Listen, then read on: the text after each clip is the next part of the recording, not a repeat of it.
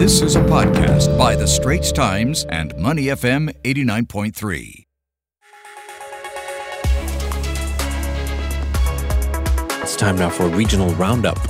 Let's take a look at some of the developments in the region in the past week. Floods in seven Malaysian states have forced thousands of people to be evacuated over the New Year's weekend. And we also have some news coming out of the Philippines. Yeah, uh, it seems that COVID 19 restrictions will expand outside the capital, this because of the country's biggest COVID 19 surge. And in Indonesia, well, news is coming out that they will be pausing exports of coal to secure their domestic power supply. Mm, let's catch up with Leslie Lopez, regional correspondent for the Straits Times. Leslie, good morning. How are you? Good morning, Ryan. Good morning, Bharati. Uh, let's start off with those floods. Uh, seven states last weekend. My goodness, uh, people being evacuated to temporary shelters. Uh, what's the update right now? Any improvement?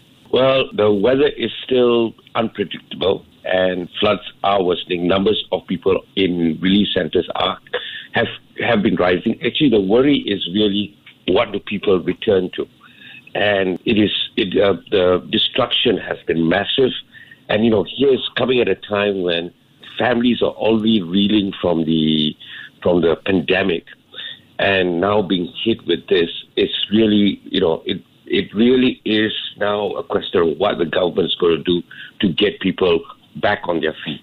And this is going to be a massive exercise, not just uh, for areas around Kuala Lumpur, which have been badly hit, the capital, and especially the state of Selangor, mm. but other states too. You know, in Pahang has been badly hit. We've seen some horrible pictures on, you know, the effects of, you know, rampant logging. You know how uh, logs are just floating in rivers, some landing outside uh, houses because of the uh, high waters.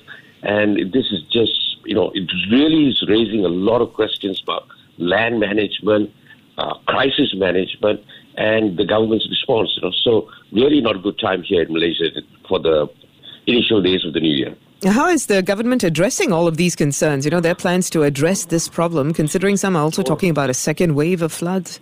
Well, you know, Bharati, this this uh, thing, you know, uh, because um, there is a lot of criticisms towards government. Uh, floods are almost an annual affair in Malaysia.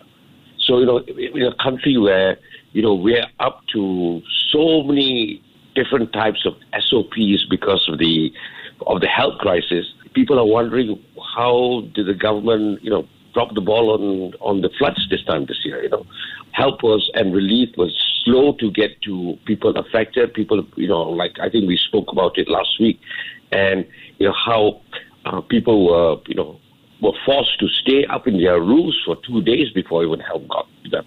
So, you know, all of these questions are being asked now, but you know, at this point in time, because the the floods are still uh, the situation is worsening, people are more concerned about relief efforts now and getting help to people.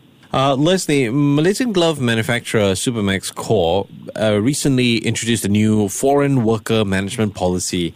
It also enhanced its current human resources policies, followed by uh, following a ban by the U.S. Customs and Border Protection last October over alleged labor abuses. I think we did talk about this last year.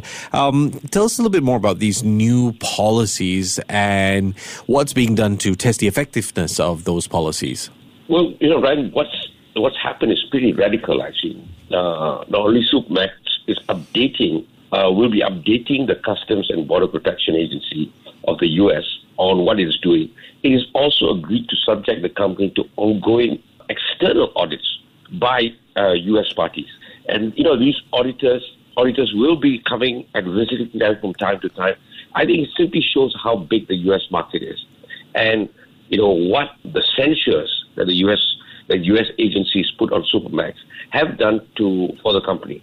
So clearly, this is pretty radical, but also you know it shows what sanctions can do in a positive way, getting getting companies to you know, step up their labor practices and whole lot of other things. This podcast is available on our audio app. That's A W E D I O. Like us and rate us. And now, back to our podcast episode. Leslie, let's move on to the Philippines, where there will be an expansion of coronavirus restrictions, particularly in Manila from today, uh, to include more than 11 million people living near the capital. All of this happening as the number of cases surge. Talk us through this. What led to the surge of cases, and to what extent will the restrictions really be enough to contain the spike? Well, you know, the thing is that I don't think we, one can assign any blame. We coming out from the from the Christmas celebrations, New Year's celebrations in the Philippines, which are very big events there.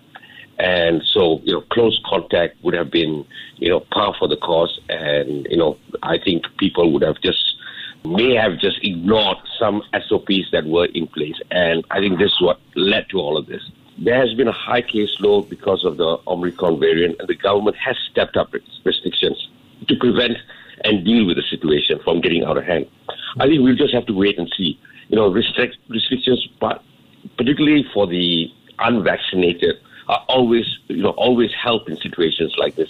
But it really is a wait and see situation. I think we need to make sure that, you know, or hope that the uh, hospital caseloads don't increase, and you know, those who are infected aren't really don't get bad reactions from all of this. And if it's if it's a mild kind of infection, I think then it's it's a good sign. We're on the line this morning with Leslie Lopez, regional correspondent for the Straits Times. Leslie, uh, turning our attention to Indonesia, they've banned coal exports this year due to concerns that low supplies at domestic power plants could lead to widespread blackouts. What are the implications of this, and how much will it how much of an impact will it have on Indonesia's reputation and reliability when it comes to being a world coal supplier? Well, you know, the ban on the ban on exports. I mean, you can look at it two ways, right? The ban on exports is to meet domestic supply for power for power plants in Indonesia. The government has been trying to wean itself out of coal, but it's really something that's hard to do. And apart from that, you know, Indonesia has also taken a very tough position that they want to go downstream on their in their commodity sector you know, from nickel to coal to everything, rather than in export raw materials, sort of build industries within the country, domestic industries. Okay. So of course this is going to be this is going to have an impact on other economies like China and the rest that rely on Indonesia's coal. But this is I think this is something that, you know, the supply and demand situation we'll have to deal with in the coming in the coming months. But Indonesia is taking this very proactive position that they need to build the domestic sector. So, you know, and it's cutting down on exports of raw materials. So that that is, I think, something a theme that we need to look at.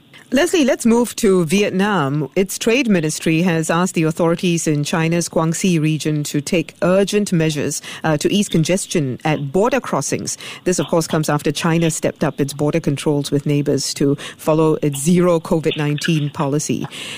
To what extent would you say it was necessary to have closed off uh, the border gates or stopped fruit imports? What kind of long term economic impact will all of this have as uh, Vietnam supplies of fresh produce to China on that particular sector? Well, you know, clearly to most Vietnamese, uh, the government and also the the farmers there, the farmers, is seen as an overkill. You know, really, a major overkill on China's part and, you know, because these are all perishable items. So, you know, the cost, the economic cost of measures like this are, are huge, actually. They, they run into the millions per day.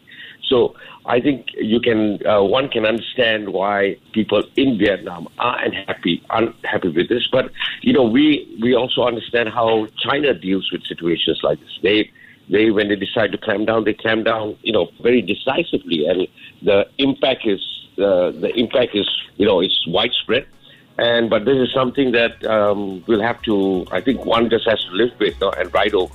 All right, we've been speaking with Leslie Lopez, Straits Times regional correspondent. Leslie, appreciate your time as always. You take care and stay safe. Yeah. You too. Thanks. The Asian Insider Podcast channel is also available on Apple Podcasts, Spotify, Google Podcasts, and our audio app. That's A W E D I O. Like us and rate us.